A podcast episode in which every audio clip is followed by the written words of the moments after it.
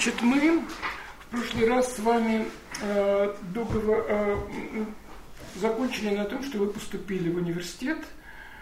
Э, ваш дедушка вам прочел курс лекций вам и вашему другу. Моему другу, да. Да, да. вот. И э, вы э, уже выбрали как бы специальность. Да, кафедру да. эмбриологии, Каф... да. Да. Да. Вот. Ну, наверное, наверное, э, годы учения, они связаны с какими-то тоже интересными событиями и поиском. Ну, конечно, э, э, вообще очень трудно однозначно, так сказать, оценить вот атмосферу на биофаке в те времена. Это был такой как бы переходный период. Значит, я поступил в 52 году. И официально вот считалось, что господствует мичуринская биология и больше ничего. Э, на самом деле оказалось, что все не так. Э, значит, э, на биофаке, наверное, существовали ну, буквально две кафедры, может быть, это вот генетика и дарвинизма, тогда это так называлось, которые были полностью, так сказать, под контролем вот этих так называемых мичуринцев а остальные э, по мере возможности старались, в общем, преподавать такую серьезную настоящую биологию. Ну и э, мы, студенты, в общем, это очень быстро поняли. Э, ну, тогда существовали, возникли такие студенческие общества, но я в них не участвовал, поэтому, я думаю, есть другие, кто расскажет о них подробнее. Вот так называемый Липуновский кружок, где просто их учили э, вот э, такой моргановской генетике.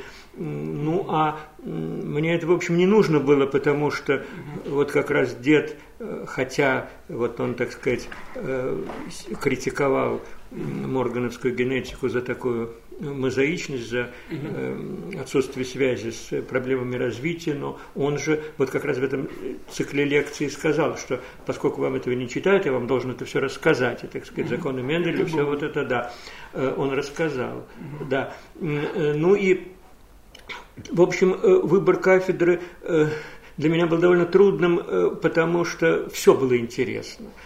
Э, на самом деле все было интересно, я никак не мог ни на чем остановиться. Тем более, что как раз в эти годы возникла кафедра биофизики, вот Тарусов ее основал, туда тоже хотелось. Э, вот первые шаги делала молекулярная биология, и это было невероятная сенсация. Я помню, скажем, по-моему, в 53 или 54 году первый в Москве доклад Э, академика Тама, физика Нобелевского лауреата, о вот, расшифровке структуры ДНК, вот, о работах Вотсона Крика, так не было мест в аудитории, там а вынесли... Это было в Институте химфизики, вот угу. тут на Воробьевых горах. Физхимии? Или химфизики? Нет, именно химфизики, химфизики Семеновский институт, угу. институт Семенова. Угу.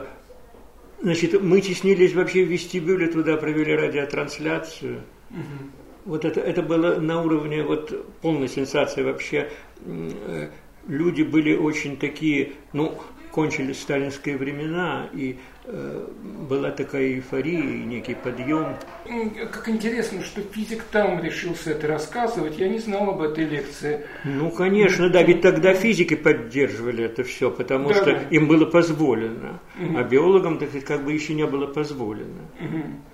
Вот. Угу. Но все это воспринималось очень горячо, конечно. Э, ну, поэтому, а, ну, мы знали, что э, какие-то элементы молекулярной биологии э, начинаются вот на кафедре тогда называлась биохимия растений, кафедра Белозерского.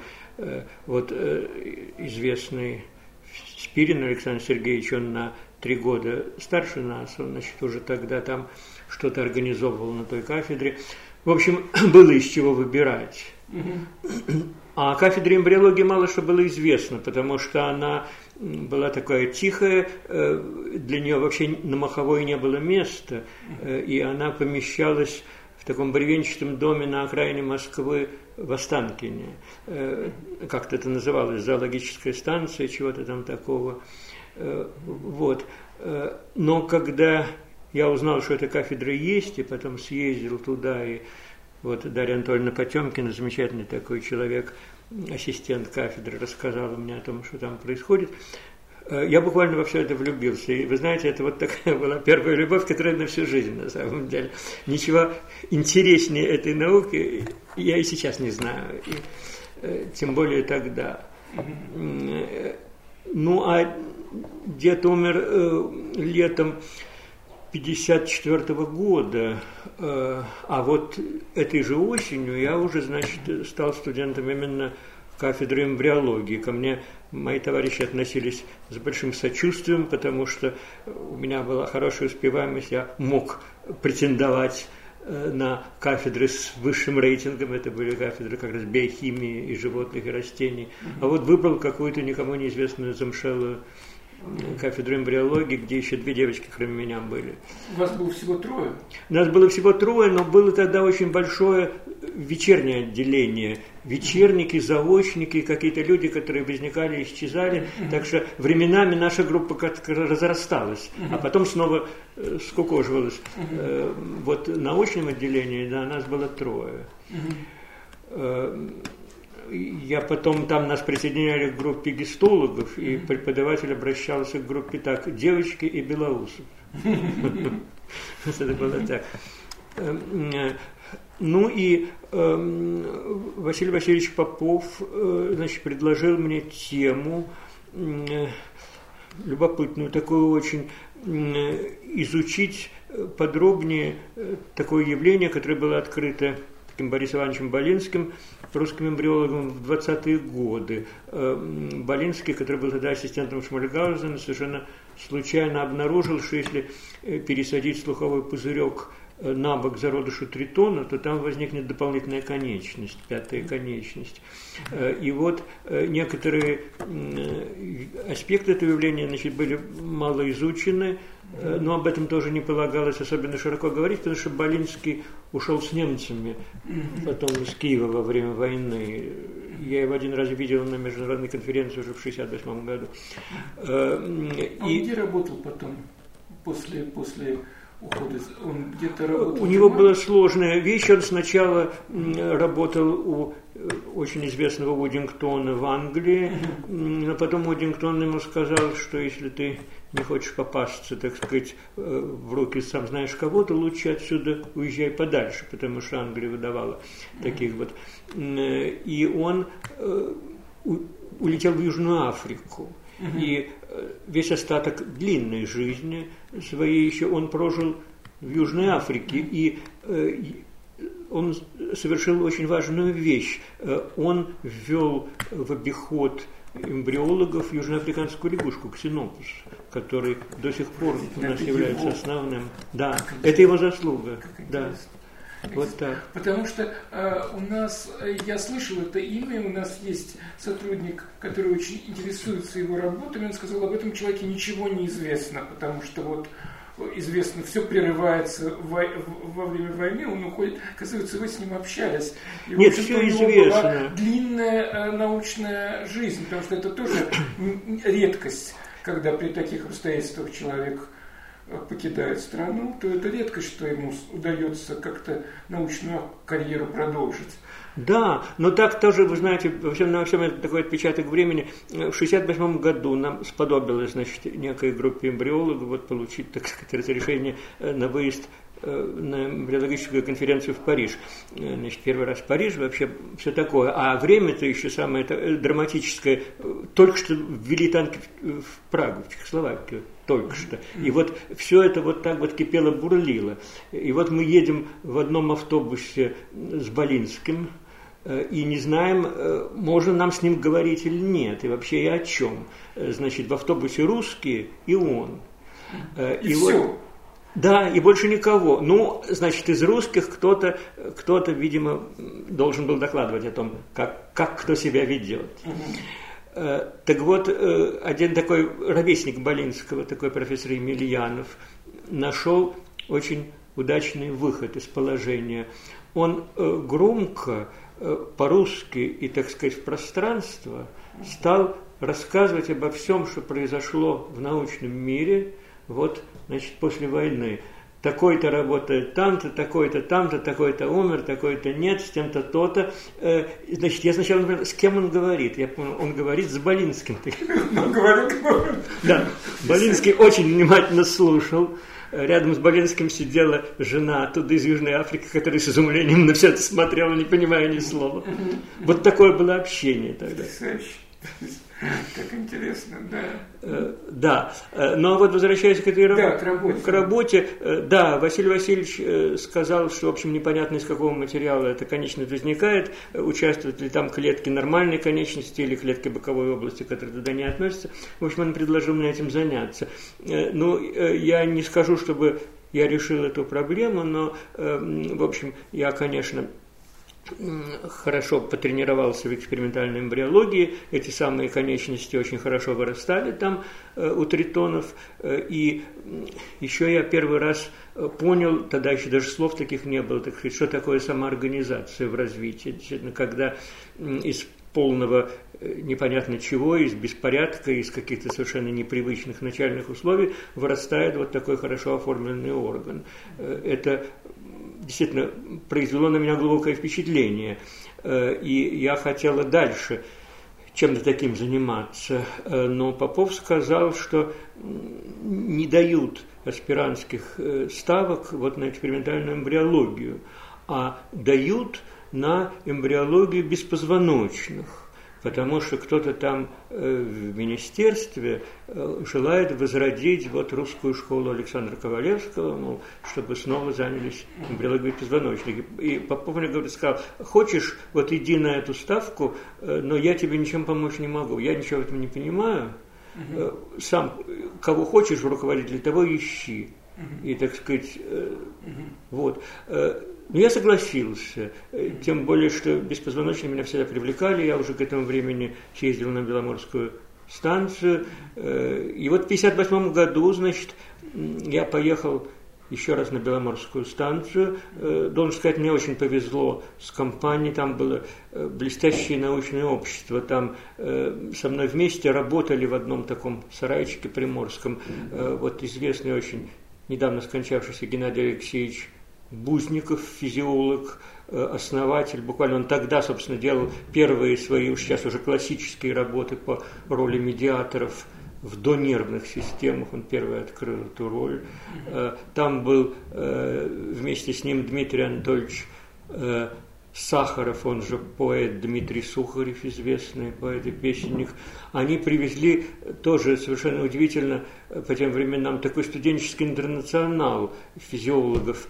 Там был один только русский, я помню, по-моему, Олег Никитин его звали, а кроме того был китаец Фан, вьетнамец Лонг, итальянский коммунист Пьетро Вольпе – который нелегально перешел границу, чтобы учиться здесь мичуринской биологии, но к этому времени мичуринская биология уже кончилась.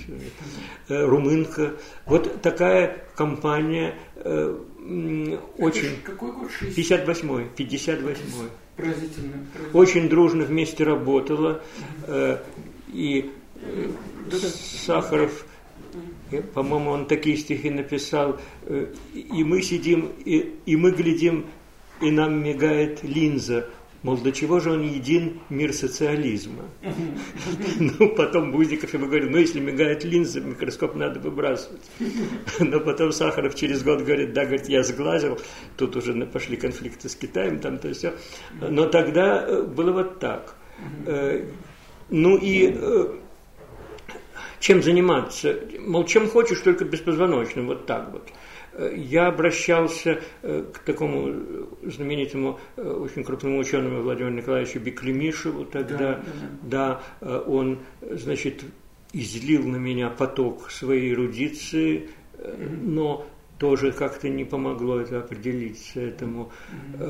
Потом уже я общался с Иваном Ивановичем Канаевым, замечательный такой тоже биолог из Петербурга. Ну а Потом я просто посмотрел, чего там в море больше и э, с чем легче иметь дело. Оказалось, это гидроидные полипы. Mm-hmm. И надо сказать, что э, я тоже в них буквально влюбился, когда э, посмотрел в подробностях, потому что вы, наверное, знаете их, да, они замечательно красивые существа, mm-hmm. очень доступные для опытов. И кроме того, вот этот морфогенез в чистом виде, вот из действительно из такого аморфного зачатка возникает необыкновенно точно сконструированная почка. И вот, собственно, я этим занялся, занялся вот морфогенезом гидроидных полипов. Но тут повезло, удалось открыть так называемые ростовые пульсации у них, и потом оказалось, что только через 4 года их описали американские биологи, с которыми я потом встречался. И так вот шаг за шагом это все пошло. Э, и, э, естественно, вначале э, я хотел применить туда вот теорию поля Александра Гавриловича, потому что действительно он предлагал некий вот говоря современным языком, алгоритм, который позволяет одну форму выводить из другой. Там, я стал прикладывать эти вот приемы к гидроидным полипам. И сначала все очень здорово получалось. Я был абсолютно уверен, что э, значит, теория правильная, что вот надо дальше в этом русле. Э, к сожалению, вот это вызвало некоторые конфликты с Василием Васильевичем Поповым, потому что он вот очень испугался этого всего, теория идеалистическая, тут на кафедру будут какие-то поклепы. Ну, я вел себя тоже, сейчас бы я, конечно, так себя не вел, как тогда, ну, знаете, в молодом возрасте как-то все это непримиримее. Э, вот, но... Э, да, а, а что, да. как это происходило? То есть вы сказали, что нет, вы оставите это, да? Значит, я сказал, что вот я хочу публиковать статьи, вот, где вот говорится, что mm вот это подтверждает теорию поля, mm что такое. Он был очень недоволен, mm были затруднения всякие mm в этом плане. А как э, просто не давали публиковать это или как какого плана? Э, да, э, он был против публикаций. Э, там какой-то, значит, там меня должны были сделать старшим научным сотрудником, как-то он был тоже не очень за это, но в конце концов согласился. Но это уже, значит, это уже было после того, как вы закончили Э, э, э, диссертацию. Да, кандидатскую защитил, да, да. А кто он у вас был руководителем? Формально, да, Василий Васильевич. Mm-hmm. Но я говорю, фактически он, так сказать, устранился от руководства с самого начала. Да, понятно, понятно. Да. Формально просто как бы я... То есть диссертация была по гидроидным полипам? Диссертация была по гидроидным полипам, она сейчас там тут стоит на полке, да. Вот. Ну и дальше, значит, вот этим... Да. Нет, диссертация про теорию поля ничего не было. Потом уже как-то это все. Ну, а потом ну, во-первых, тут так было, что значит, гидроидами как бы можно заниматься только в летний сезон, а что-то надо делать зимой. И так я вот тогда э, вернулся к амфибиям, к экспериментальной эмбриологии, как совмещал то и другое. И тут вот э, большое везение, наверное, вот стала формироваться компания молодых людей э, вокруг. Э, их приманивала тоже теория поля. Вот появился такой Яков Дорфман, студент э, физтеха, физико-технического института, который сказал, давайте вот применим моделирование, тогда это еще новое компьютерное моделирование вот ко всему этому делу появился Володя Черданцев здесь, который сейчас вот работает на теории эволюции, да. Э, вот с ними мы все это стали раскручивать и как-то прикладывать к амфибиям. Э, и вот тут стало получаться, что, в общем, не все идет по этой самой теории поля. И чем дальше, тем больше получалось все чего-то не, не то. Э, и, в общем, так это было психологически, конечно, трудно. Э, тем более, что вот и на кафедре была обстановка не очень гладкая. Э, но в конце концов, значит, пришлось эм, принять, э, что то, что там сходилось с теорией поля, но это несколько формальное такое схождение, как это часто бывает, эм, но что вот этого фактора, который Гурвич постулировал, вот, который, как он считает, выходит из клеток в пространство и векторизует движение тех клеток, которые могут быть на каком-то расстоянии, вот что его просто нет, вот и все. Э, и вот тогда мы как-то стали искать другую основу вообще для морфогенеза, на чем он основан, как он регулируется, если не этим. Э, и тут вот в этом большая очень заслуга, конечно, и Дорфмана, и Черданцева, э, что мы обратили внимание на очень э, простой фактор, на механические напряжения в эмбриональных тканях. То есть, в общем, достаточно простыми опытами, но их надо было физически очень аккуратно проанализировать. Значит, можно было прощупать эти механические напряжения, можно было установить что э, ткани напряжены неоднородно, а вот имеются специально особые линии натяжения, и вот этот рисунок, он меняется по ходу развития, меняется по определенным законам. Э, и вот мы в 1975 году опубликовали статью об этом, обо всем уже в международном журнале эмбриологическом. В общем, она получила известность, и с тех пор э, мы встали на этот путь, на путь вот этой вот, как ее сейчас называют, эмбриомеханика или морфомеханика. Mm-hmm. Вот так вот. Э, ну и, как водится, э, сначала это была некая экзотика, и она тоже встречала большое сопротивление, хотя никакой, казалось бы, уже мистики в этом не было, потому что э, было всеобщее убеждение, что все основано на такой диффузионной химии и ничего больше нет.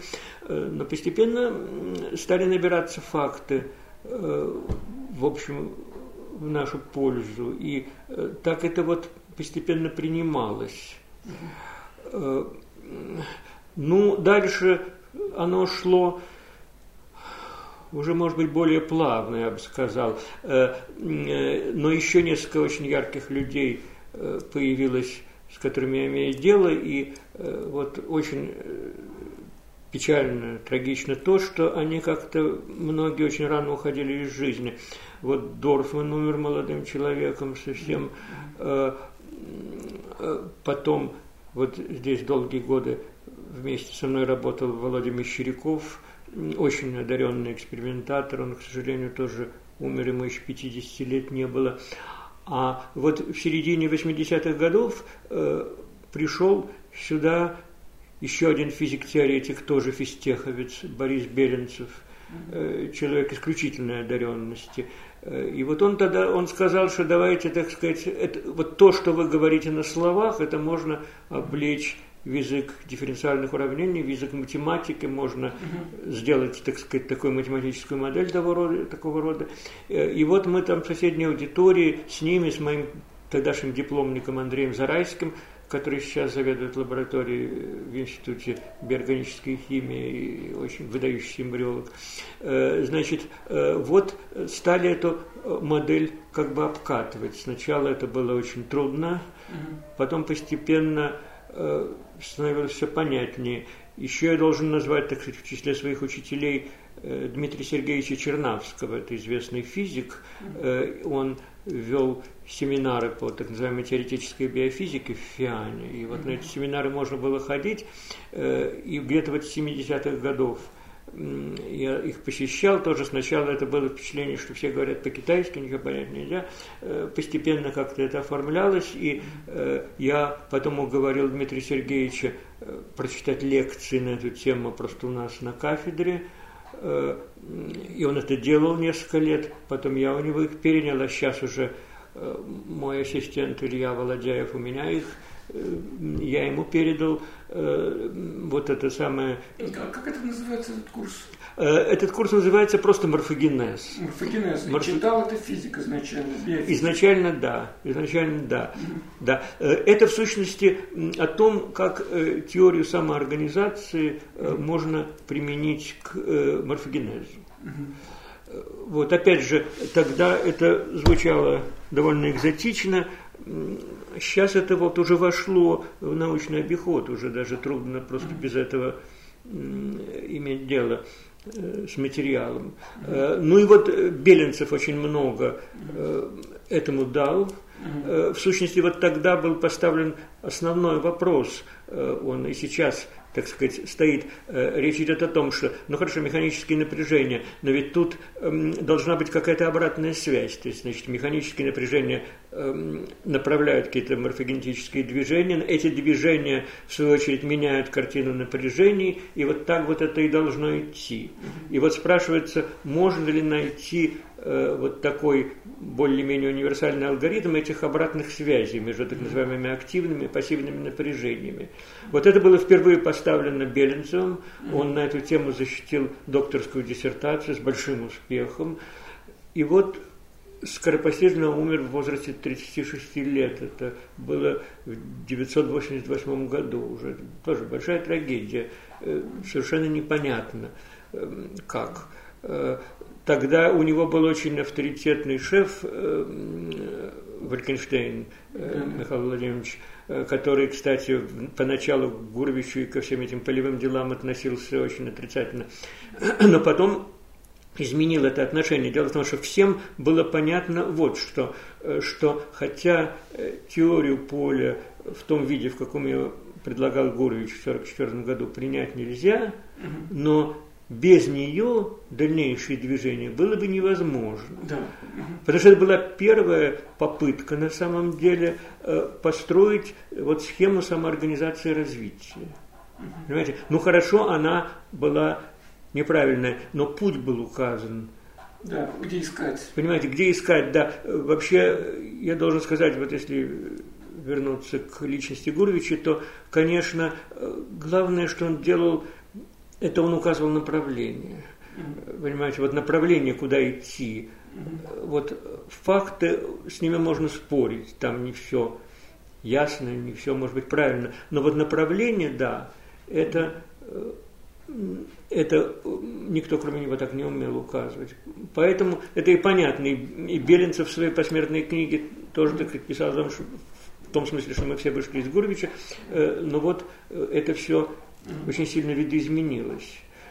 Э, ну а потом важным для меня была уже, значит, когда времена изменились, э, длительная командировка в Соединенные Штаты э, в 90 в 90-м году mm-hmm. она была. Значит, я тогда повстречался с многими американцами и особенно плотно работал с таким Миттенталем, Джей Миттенталь э, в университете штата Иллинойс. Mm-hmm. И вот мы эти вопросы обсуждали, значит, на чем основаны эти взаимодействия э, механических напряжений с активными реакциями.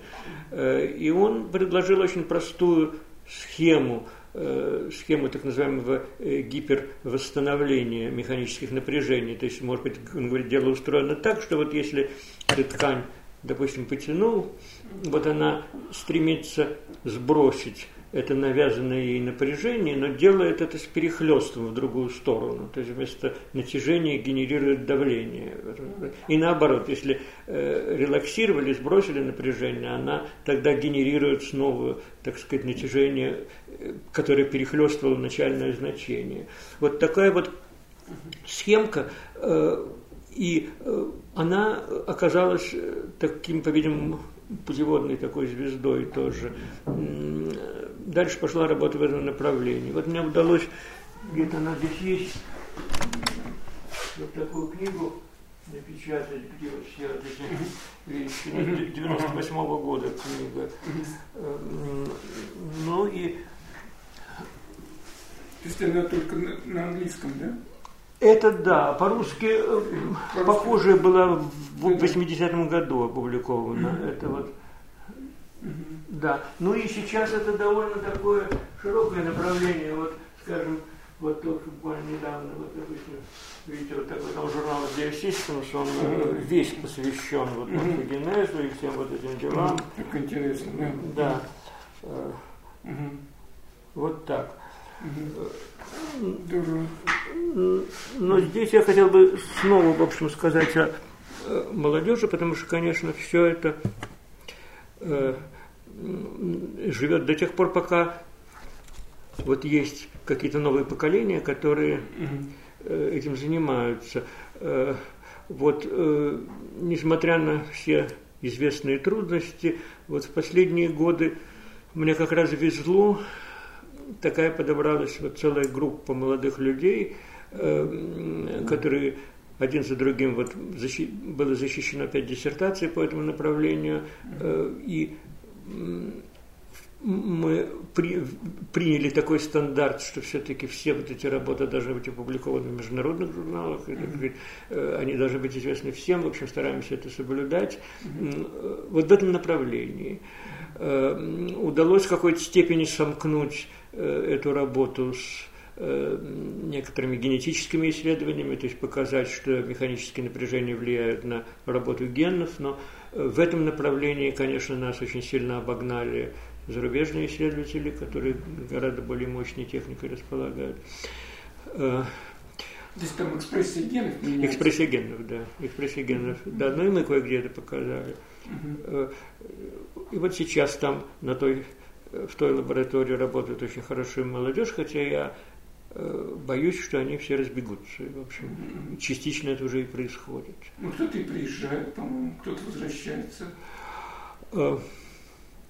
Э, вы знаете, э, тут какая-то э, странная вещь. Некоторые хотят вернуться, но как бы некуда. Угу. Вот у меня, а, да, Саша Ермаков, хороший такой аспирант, он работал в конце 90-х, сейчас во Франции, хочет вернуться, негде жить и так далее. Да, квартиры нет.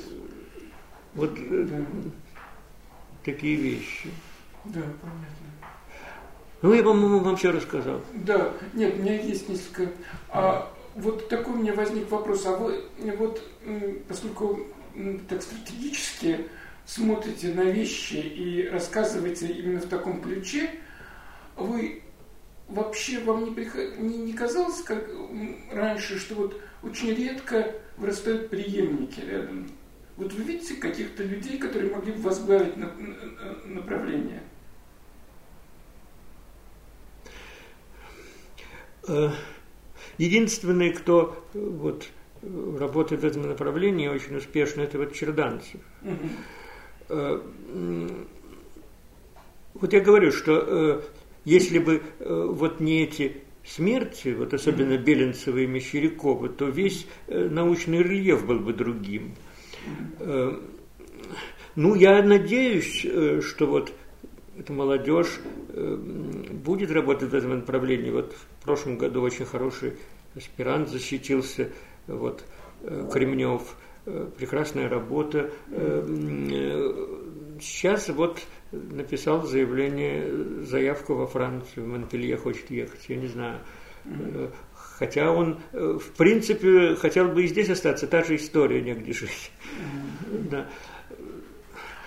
Но, но, может быть, это ведь не так важно, потому что наука едина, вы вот подчеркнули, что вы хотели, чтобы ваши работы были известны всем, и поэтому, поэтому какая, какое имеет значение, где он будет продолжать это дело? Э, ну да, э, просто э, молодые люди, которые вот уезжают в какую-то из заграничных лабораторий, насколько я знаю, они очень связана тематика именно этой лаборатории, и делают то, что им прикажут очень жестко, угу. гораздо жестче, чем это у нас ну, принято. Да, но, вы знаете, я не придаю всему этому такого значения. В конце концов, так сказать, эти работы известны. Если они чего-то стоят, значит, кто-то где-то их подхватит. Угу. Понимаете, я думаю, что так. С другой стороны, есть всегда мода, есть всегда сильные люди, которые задают направлении, вот если бы вы а, не подхватили а, после, ну, фактически теорию биологического поля, э, решили ее проверять, работать в этом русле, потому что вам казалось это очень важным, а, то, наверное, как-то все иначе бы развивалось. И э, все-таки в чем-то вы опережали, как я понимаю, вот э, мировой уровень тогда, да? Э, я думаю, что да. Э, но, ну что я вам скажу, значит, теория поля на самом деле независимо от нас стала возрождаться. И очень авторитетные исследователи вот второй половины прошлого века и конца значит, ее разрабатывали. Вот тот же Конрад Уоддингтон, э, его ученик Брайан Гудвин, с которым мы очень дружили, это крупный биолог. Э, э, так что она, в общем, и сейчас существует, вот видите, вот скажем, это да. первая статья, вот морфогенетические поля, она написана американцем, правда, по фамилии Левин, Майкл Левин, но, в общем, mm-hmm. это чисто американец. Mm-hmm. Он работает совершенно независимо и понимает эти поля несколько иначе, но mm-hmm. именно очень активно в этом направлении mm-hmm. работает. Э, и так что это и независимо развивается. Э, ну, э, есть такой замечательный американский биолог Альберт Гаррис. Мы с ним встречались, по-моему, только два раза, но очень активно переписываемся. Очень, кстати, трогательный обожатель вообще русской культуры, литературы, всего такого. И э, вот э, тоже один из приверженцев такого морфомеханического подхода. Ему принадлежат очень важные эксперименты в этом направлении. Э, в сущности, он один из зачинателей этого движения. То есть ну, мы не так одиноки, конечно, но э, всегда бывает так. Кто-то вырывается в чем-то вперед, кто-то в другом. Еще у меня был совершенно возник конкретный вопрос, может быть, он такой наивный. А, вы говорили в прошлый раз, что влияние на частоту делений да. метагенетического излучения не подтвердилось. А при этом вы рассказывали, что методически не все было отточено, и что они определяли силу э, метагенетического излучения по частоте почкования дрожжей. Да. То есть получается, что они пришли к правильным выводам, используя не показанный, не подтвержденный эффект. Это же ведь невероятно. Это значит, что-то что -то, что, -то, не так. Да? Я... Э, вы совершенно правы. Э, вы совершенно правы. Это, как э, говорится, загадка века. Я не могу вам дать разумный ответ на эти вещи. Я не буду говорить, что эти что этого влияния нет, понимаете, совсем. Вот может быть, вы знаете, это профессор Воейков с кафедры органической химии, он э, в близкой области работает, и он, скажем, у него такое предположение, что вот сейчас эти эффекты не воспроизводятся из-за очень большой электромагнитной загрязненности вот окружающей среды, да. Я хотел сказать об этом. Вот, может быть, э, ведь даже тогда надо было, э, э, тот немец, забыл, я забыл фамилию, вы называли, который приезжал в 30-е годы Барт. мерить. Да, Барт. Да, да. Он, он, он спускался куда-то в подвал, изолировал, а сейчас у нас всюду вот эти вот радиосигналы, у всех мобильные телефоны, и понятно, что это очень сильно, наверное, искажает этот эффект и нарушает его. Потом, потом активность Солнца. Мне тоже пришло в голову, что все-таки мы не знаем, что э, насколько это тщательно мерилось тогда, может быть, сейчас просто какие-то другие фазы. Ну, это я не специалист в этой области, просто какие-то мои фантазии.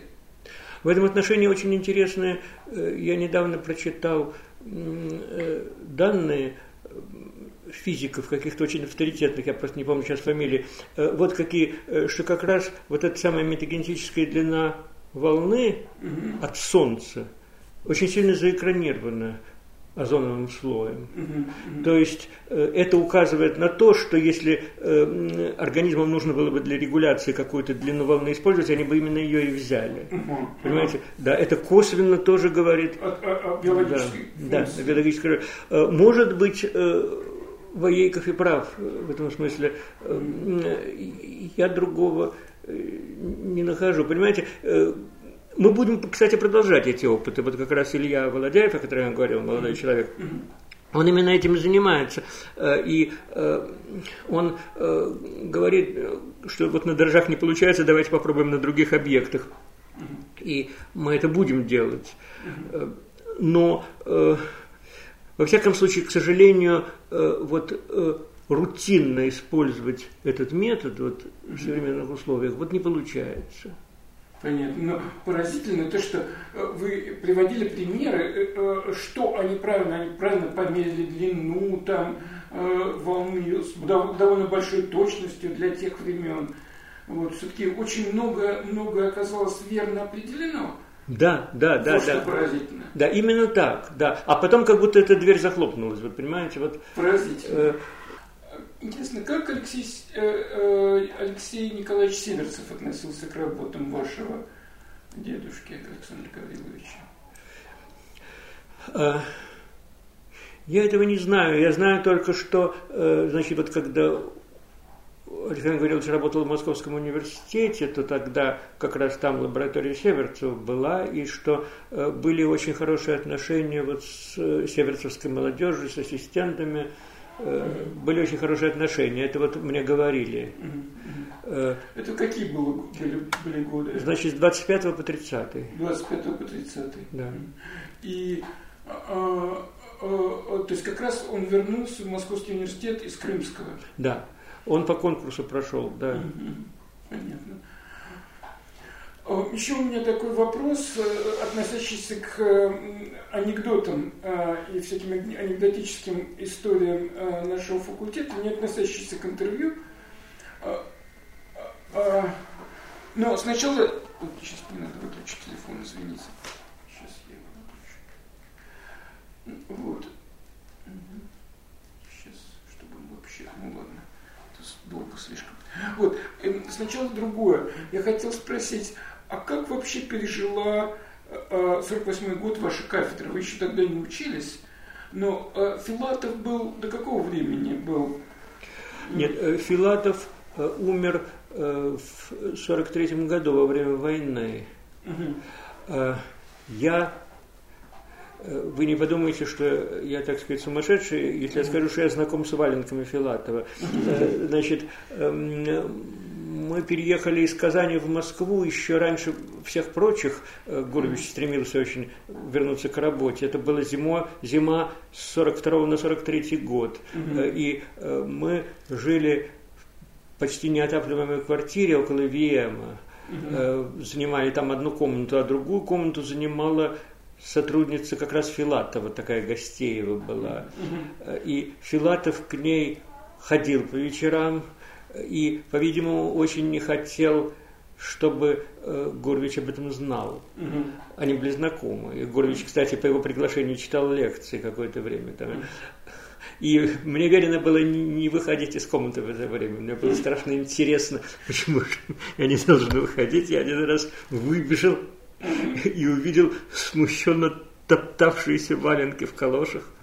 Это были валенки Филатова. Посмотреть наверх я не решился. Я с тех пор говорил, что вот эти валенки меня связали с кафедрой. Конечно, после этого я уже деться было некуда. Да, Филатов умер, или в 44 году, может быть, он умер. Э, и вот Василий Васильевич стал э, заведовать кафедрой.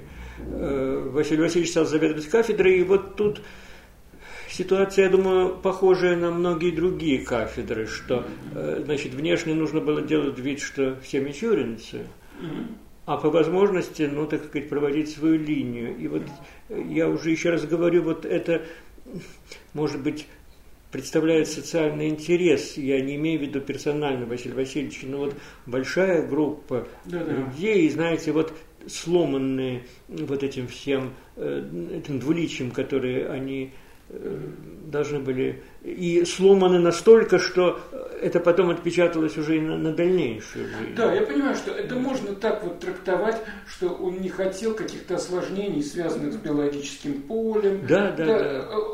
А, от греха подальше не будем говорить этих опасных слов, это понятно. Но никаких не было у него, ну, его заставляли говорить какие-то вещи которые были, на, на, наверное, ему не близки. Он э, легко от них отказался потом, да? От чего? Ну, вот э, я такой, с такой столкнулся версией, что Георгий э, Васильевич, по-моему, тоже Никольский, да. заведующий кафедрой теологии, что как один его ученик, Михаил Никитич Мина, сказал, что его так согнуло да. что он не сумел разогнуться. Вот, что он вот а после этого он а, все равно говорил какие-то, ну, такие вещи, а, критически относился к синтетической теории эволюции, не принимал ее, и в чем-то оставался верен тому, что ему пришлось говорить тогда под давлением. Вот искренне это, в результате искренне это приняв. Вот. Но мне как-то, вот я не знаю, в эту версию э, я не могу до конца поверить, что это именно так было, потому что я думаю, что не всегда все было до конца ясно, и, может быть, он действительно сомневался в каких-то... Рыба – это такой материал, там очень много морф возникает, не связанных с генетическими различиями, а просто с типами питания – вот, так что вот для меня вот, этот, вот эта трактовка не очень понятна. Вот. Но по поводу такого не было. Он отказался от э, э, того, что ему навязывали полностью и сразу, как только можно, стало возможным. Я не знаю, много ли ему навязывали, понимаете, эмбриология с генетикой вот прямую не связана. Угу. Значит, э, тут, э, насколько я знаю, очень четко распределялись роли. Значит, партийное руководство осуществляла такая Елена Ивановна Смирнова. Угу. Тогда она занимала крупные посты, кажется, была замдеканы угу. и все прочее. Она э, так говорила, ну, про хромозомы я говорю, на бескрайности, без кроссинговера. Так, значит, про хромосомы можно, да, а про кроссинговер уже нельзя. Да. Вот. И, а она на какой кафедре была? Ну вот на нашей. Угу. Вот на нашей. И я помню, как она, значит, приходила вот на заседание кафедры из парткома, значит, вот спускала нам партийные инструкции. А у нас был э, Василий Васильевич вообще, он покровительствовал во-первых, вот что он был очень порядочен в национальном вопросе, Василий Васильевич. Э, значит, ведь тут э, значит, всех лиц не должны национальности э, уволили в пределе врачей. Вот. Mm-hmm. И у нас была на кафедре такая Ревека Абрамовна Борсук. Значит, ее немедленно вычистили, хотя она была партийной. И как только стало возможным, значит, когда врачи реабилитировали, то Василий Васильевич тут же пошел к ректору Петровскому просить его за Борсук. Э, и на Петровского это произвело такое впечатление, ну, в положительном смысле, что потом, когда уже много лет спустя говорили, что, мол, Василий Васильевич уже он не тянет, его надо бы сменить, это Петровский говорил, пока я жив, он будет заведовать кафедрой. Вот. Э, потом у нас был такой тоже очень экзотический э, человек Николай Абрамович Йов, читал нам курс эмбриологии беспозвоночных.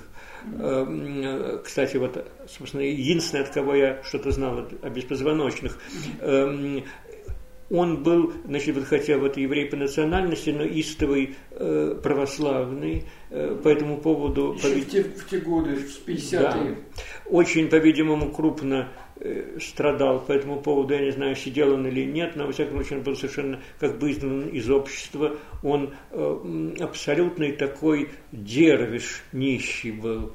Совершенно, знаете, э, его зачислить в штат, конечно, нельзя было, но по часовикам вот его Василий Васильевич добился его зачисления.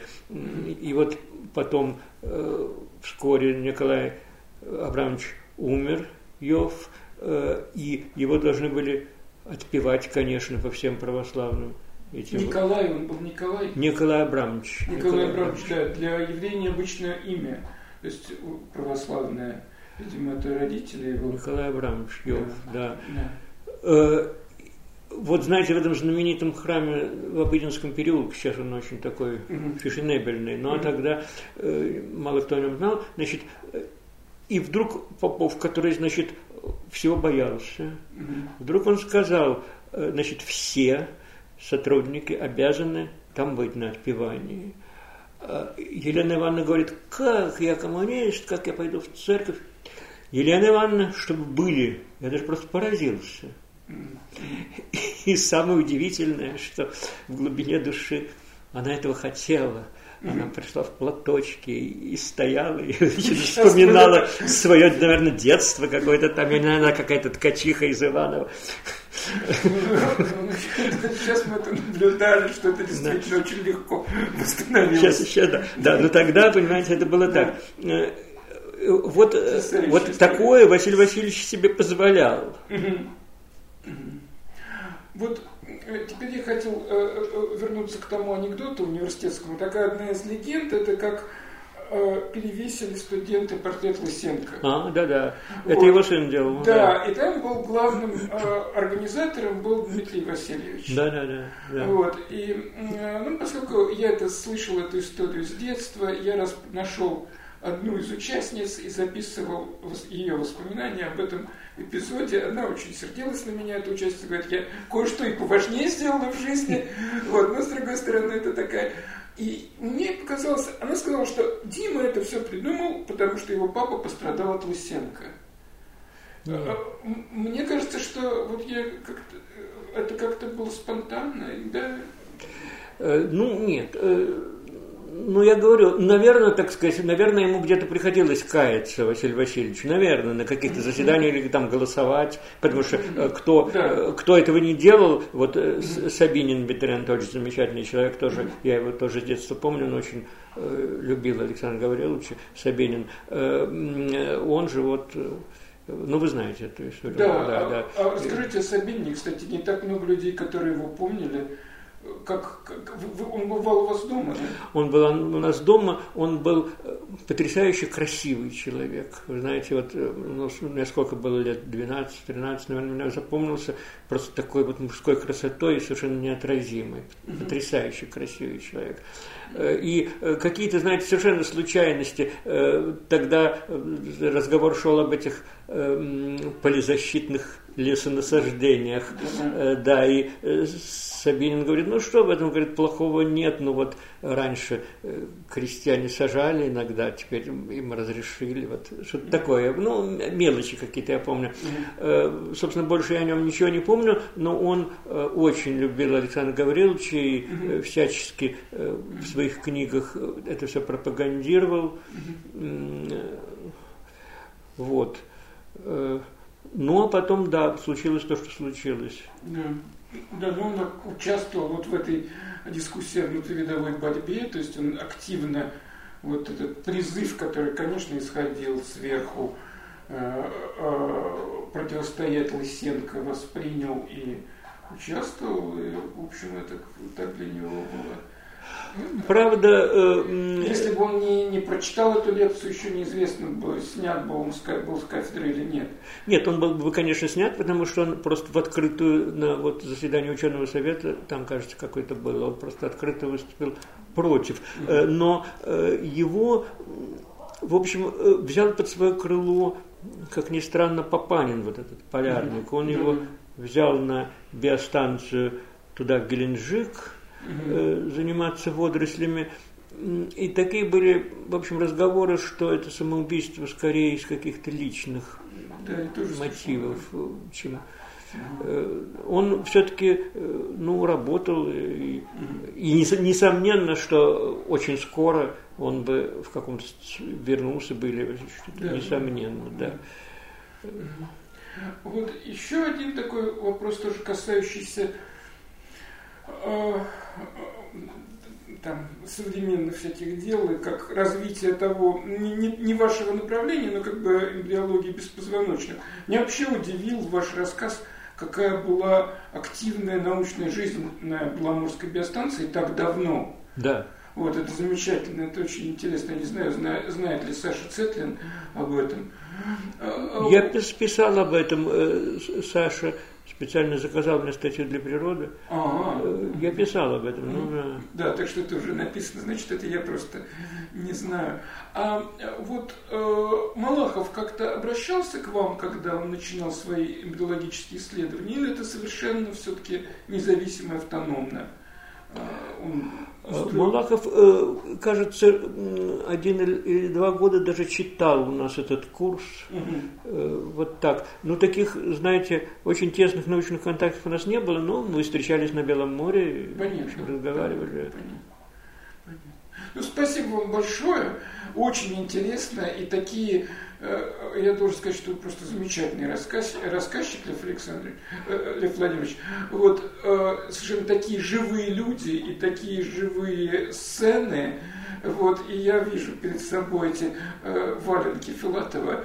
Вот, Но это что... вы меня заводите. Вы знаете, я еще об одном хотел сказать профессоре э, да. университетском, хотя э, раз затронули эту тему. Э, я не знаю, вот знаете вы что-нибудь о Евгении Сергеевиче Смирнове? Да, конечно, это очень интересно. Расскажите, пожалуйста. Ну, речь идет о том, что это ведь один из немногих людей, которые буквально и работали по теории поля. У него есть работы теории поля, э, серьезный там по развитию растения одного, э, и потом его ассистент Жилоховцев тоже работал по этому направлению. И он был один из, одним из тех, кто с очень большим вниманием относится, отнесся к книге Гурвича 44 года, э, но критиковал ее вот за то, что, мол, там целое утрачено, и Гурвич в ответ написал, целое утрачено. Да, утрачено целое в пользу отдельных клеток. Вот mm-hmm. такая вот точка зрения. Любящих тоже был такой точки зрения. Mm-hmm. Гурвич им отвечал. В общем, интересная такая была дискуссия. Mm-hmm. Но я даже сейчас хотел сказать не об этом. Вот такая парадоксальная позиция – противоположная Сабининской. Вот, смотрите, два человека, оба большие поклонники Гурвича, и Сабинин, и Смирнов. Они вели себя полностью противоположным образом. Значит, э, Смирнов был э, идейным э, сторонником Лысенко при этом именно из-за, так сказать, как бы ненависти вот к этой мозаичной моргановской генетике, значит, которая забывала целое и все прочее. И он его, Лысенко, открыто поддерживал. Понимаете, вот такая вещь. Потом он говорил, правда, что он делал это для того, чтобы спасти кафедру. Но, в общем, делал он это, ну, тогда вот как-то это считалось, Гурбич даже перестал как-то с ним общаться, потому что казалось, что это уже переходит да, да. Вот. Но э, когда понадобилось э, потом э, дочь Гурвича Анна Александровна, значит, вот ставил вопрос об издании по смертным книге Гурвича, то Евгений Сергеевич это поддерживал, помогал в этом деле. То есть вот такие бывают очень противоречивые позиции. Смирнов, конечно, очень интересная фигура, и тут э, я вам рассказывал, что меня интересовал вот его соавтор Вермель, такой ну, да. Вермель погибший, а, который э, на немецкие работы, здесь он забыт абсолютно, а на его, он все печатал на немецком, mm-hmm. его немецкие работы до сих пор цитируют в некоторых западных изданиях. Вот. Человек был, конечно, необычайно одаренный и вот, но это как другая история. А Смирнов, да, я слышал о том, что это было некрасиво, это есть в воспоминаниях Черновой. Угу. Я не помню ее имя, отчество. Она жена Родендорфа. Угу. Вот, угу. Она в ее воспоминаниях, что это было излишне. Он говорил, что я вот всегда был против генетики. Это вот, видите, моя правота признана теперь. Да, да, вот, да, вот, да, вот так, такое, тоже было. То есть, видите, реакция очень сложная и противоречивая. Да, да. понятно.